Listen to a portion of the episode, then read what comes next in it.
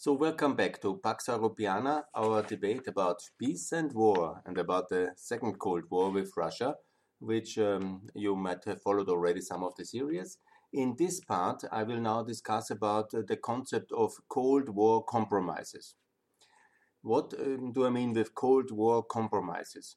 That means uh, that in a confrontation like the Cold War, it is um, unavoidable ultimately, and that you build alliances and some, as the world is, uh, some of the um, uh, some of the partners uh, you basically inherit from the past or are partners of convenience. They are not perfect. Some of them actually really um, quite bad. Yeah? So I might not be concrete. Yeah? So during the Cold War, especially from the start on already, there was of course um, a situation that uh, Spain was um, run by um, the dictator Franco there was also the, the, the reality that um, Yugoslavia was run by Tito. So what happened? And basically, then uh, the Americans, as the leader of the free world and in NATO, and it was the start of NATO, uh, what uh, they had basically two options: yeah, not uh, work uh, with Spain or with Yugoslavia, uh, or work with both of them, because obviously um, Spain was a fascist dictatorship, and obviously, then it was also a strategic position, no doubt. Spain is a very important country in, his, uh, in the Western Mediterranean. So ultimately, then working with this uh, tainted regime was um, not without uh, any alternative. Yeah? And so it happened. I remind you also, our High Representative, Mr. Borrell of the European Union, is today in 2020 at the Munich Security Conference still angry about America and her claims and the Vatican.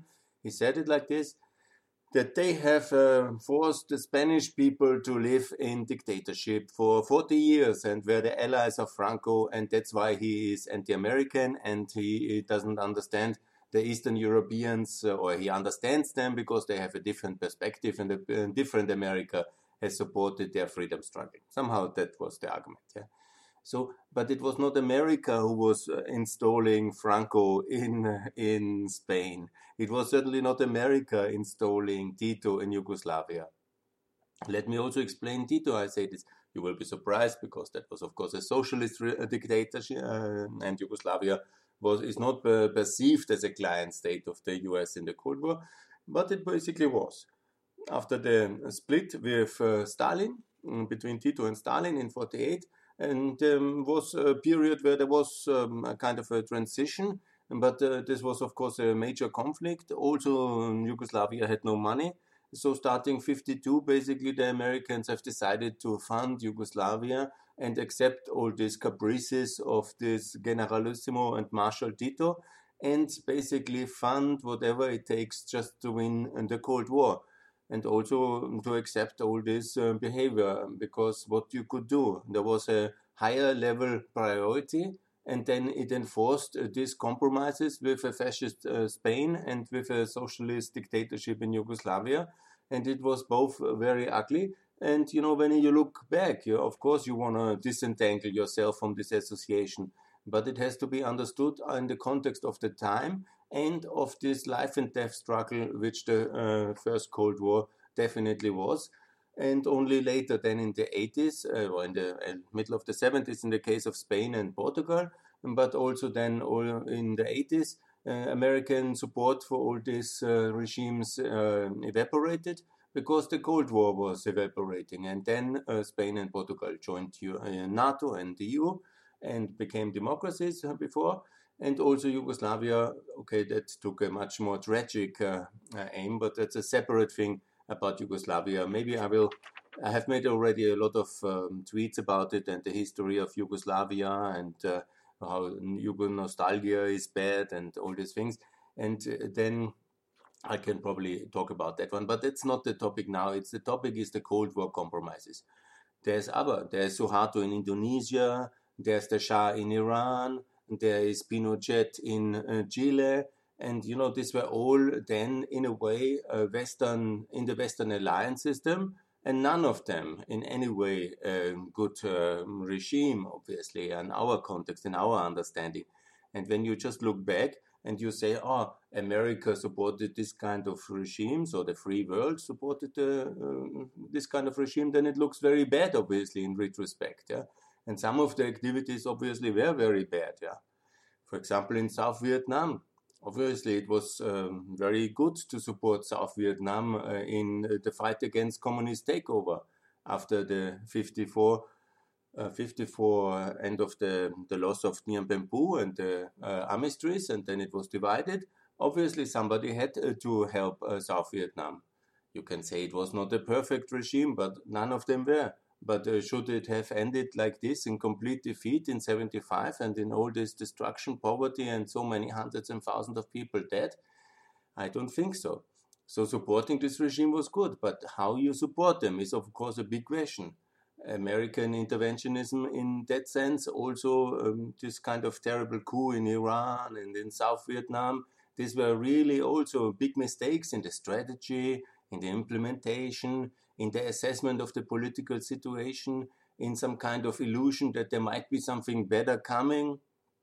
And it was, of course, it's very reproachable when you now look back. You can say, oh, yes. And of course, it was, in a way, a dirty business, the Cold War and maybe some of the decisions uh, makers when they think about it some of them might be alive maybe the one or the other is listening.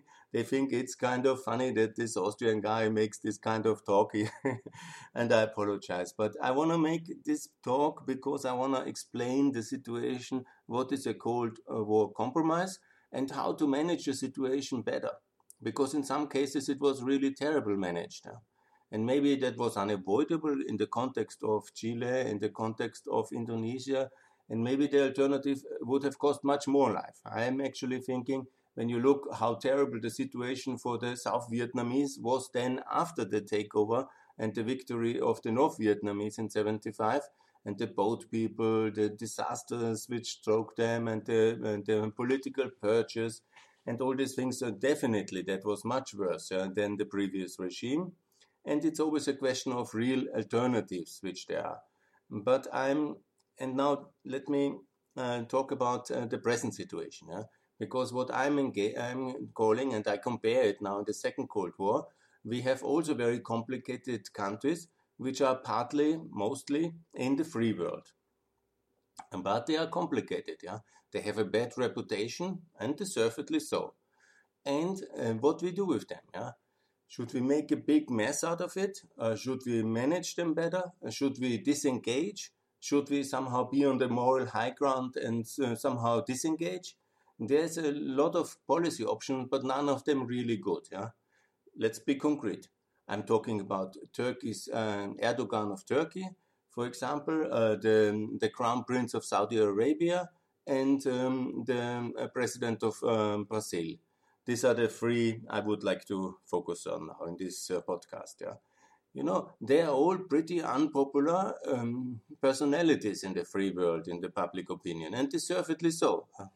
they are, and let me add also Pre- Prime Minister Modi of India. These are the four most important. Yeah. Yes, these are really big countries. They matter really much uh, for the whole geostrategic uh, situation. They are important, and they are very controversial.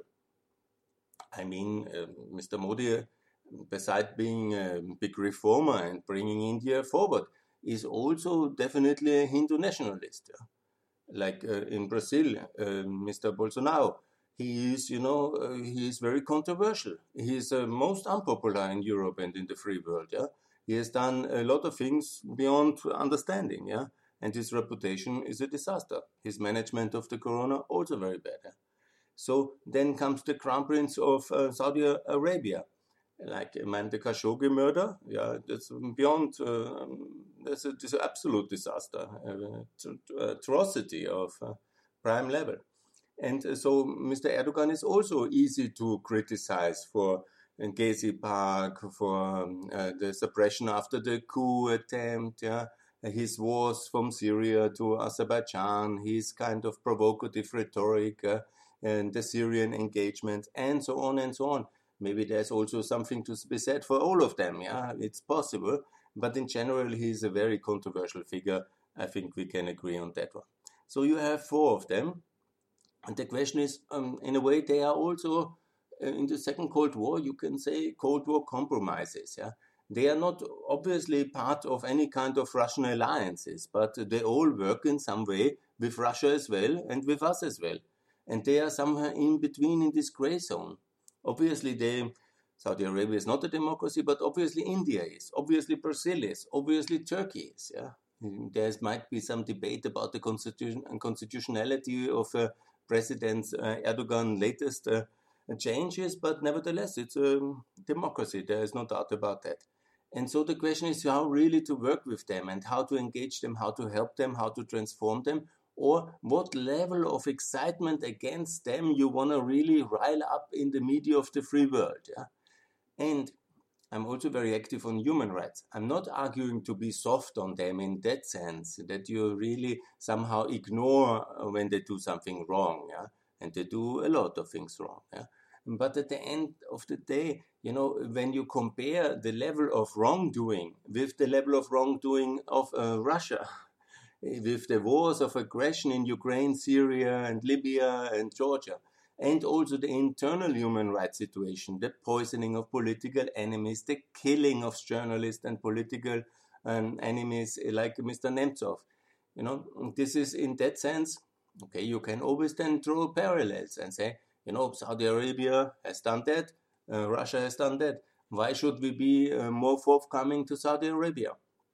And unfortunately, as painful as it is, it then boils down to the fact that you have to see some kind of higher level order priorities of winning the Cold War.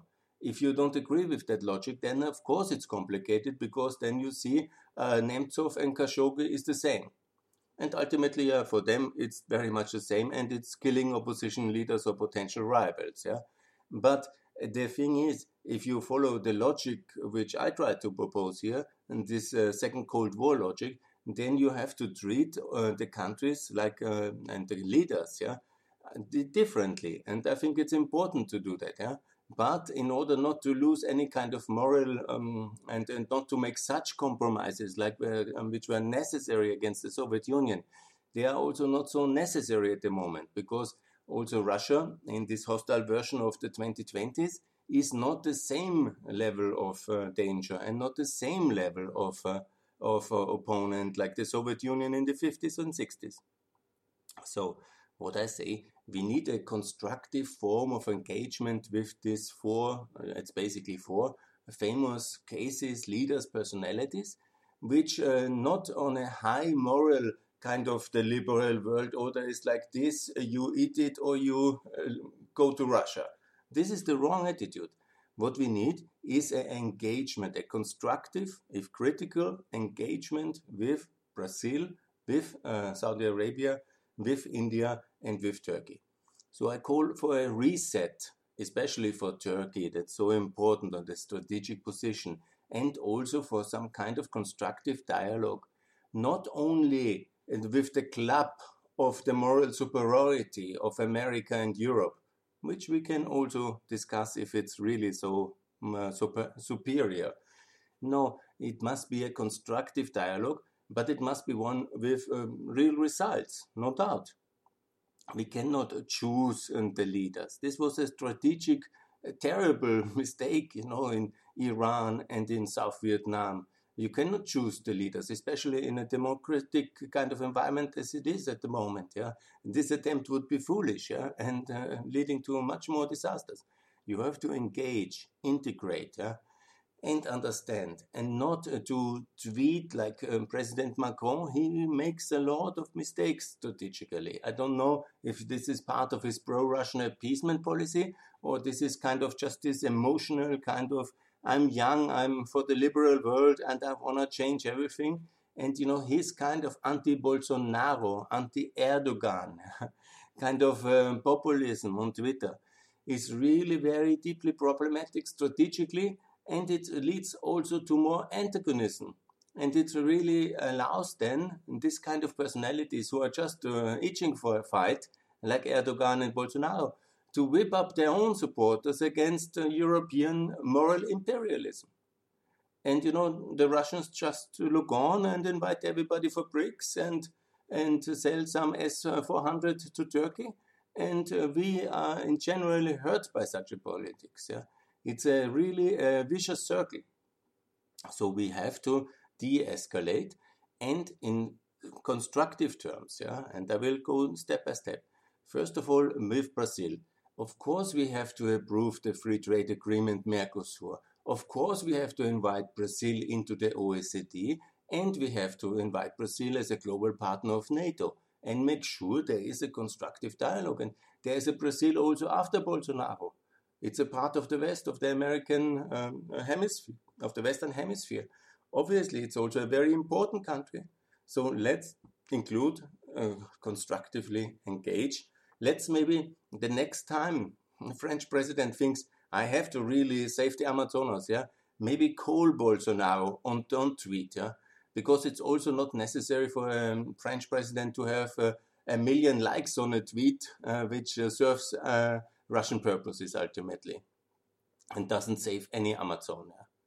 You know, if you want to be an NGO star and very popular uh, globally, uh, then it's more um, a career as a celebrity is better than as a statesman. This is, I think, very important on that case. Yeah. And when it comes to uh, Turkey, I've talked already quite a lot about Turkey, but it's also important again to reiterate it cannot join the, uh, uh, join the European Union because there's too much uh, political differences. But you know, we can economically and strategically work very well together in a new reset. And the next time there is any tragic and terrible terror attack, don't use the word Islamic terrorism. You know, it might be like this, but call it just a terrorism. It's a crime. Huh? But don't um, put the religious context so obviously in the front, because it leads then just to Erdogan doing the same and so you somehow ping pong each other inside the alliance to a level of excitement which only serves our enemies. Obviously, nobody can condone the activity which the Crown Prince has done in with this uh, opposition leader, with Mr. Khashoggi, who was a great journalist, and it has, of course, uh, hurt him very much uh, because he wanted to think he is a great reformer, and then he did this kind of activity and it is a terrible crime. But you know, also we have to uh, come to uh, terms with it. Yeah, it happened. Yeah, he paid a heavy political price internally and externally, and it should be criminal proceedings and so on and so on. But we should not then uh, exclude uh, Saudi Arabia if it then uh, is also ready to break with Russia and leave OPEC from uh, inclusion more and more into our alliance system. And obviously, we should sign a free trade agreement with the Gulf Cooperation Council. And obviously, we should support peace in the Middle East and the uh, Gulf Cooperation Council. And obviously, we have to de escalate the struggle of rhetorics with the Islamic world. Yeah? This is so important because, again, it serves only our opponents and um, then live with our divisions. Yeah?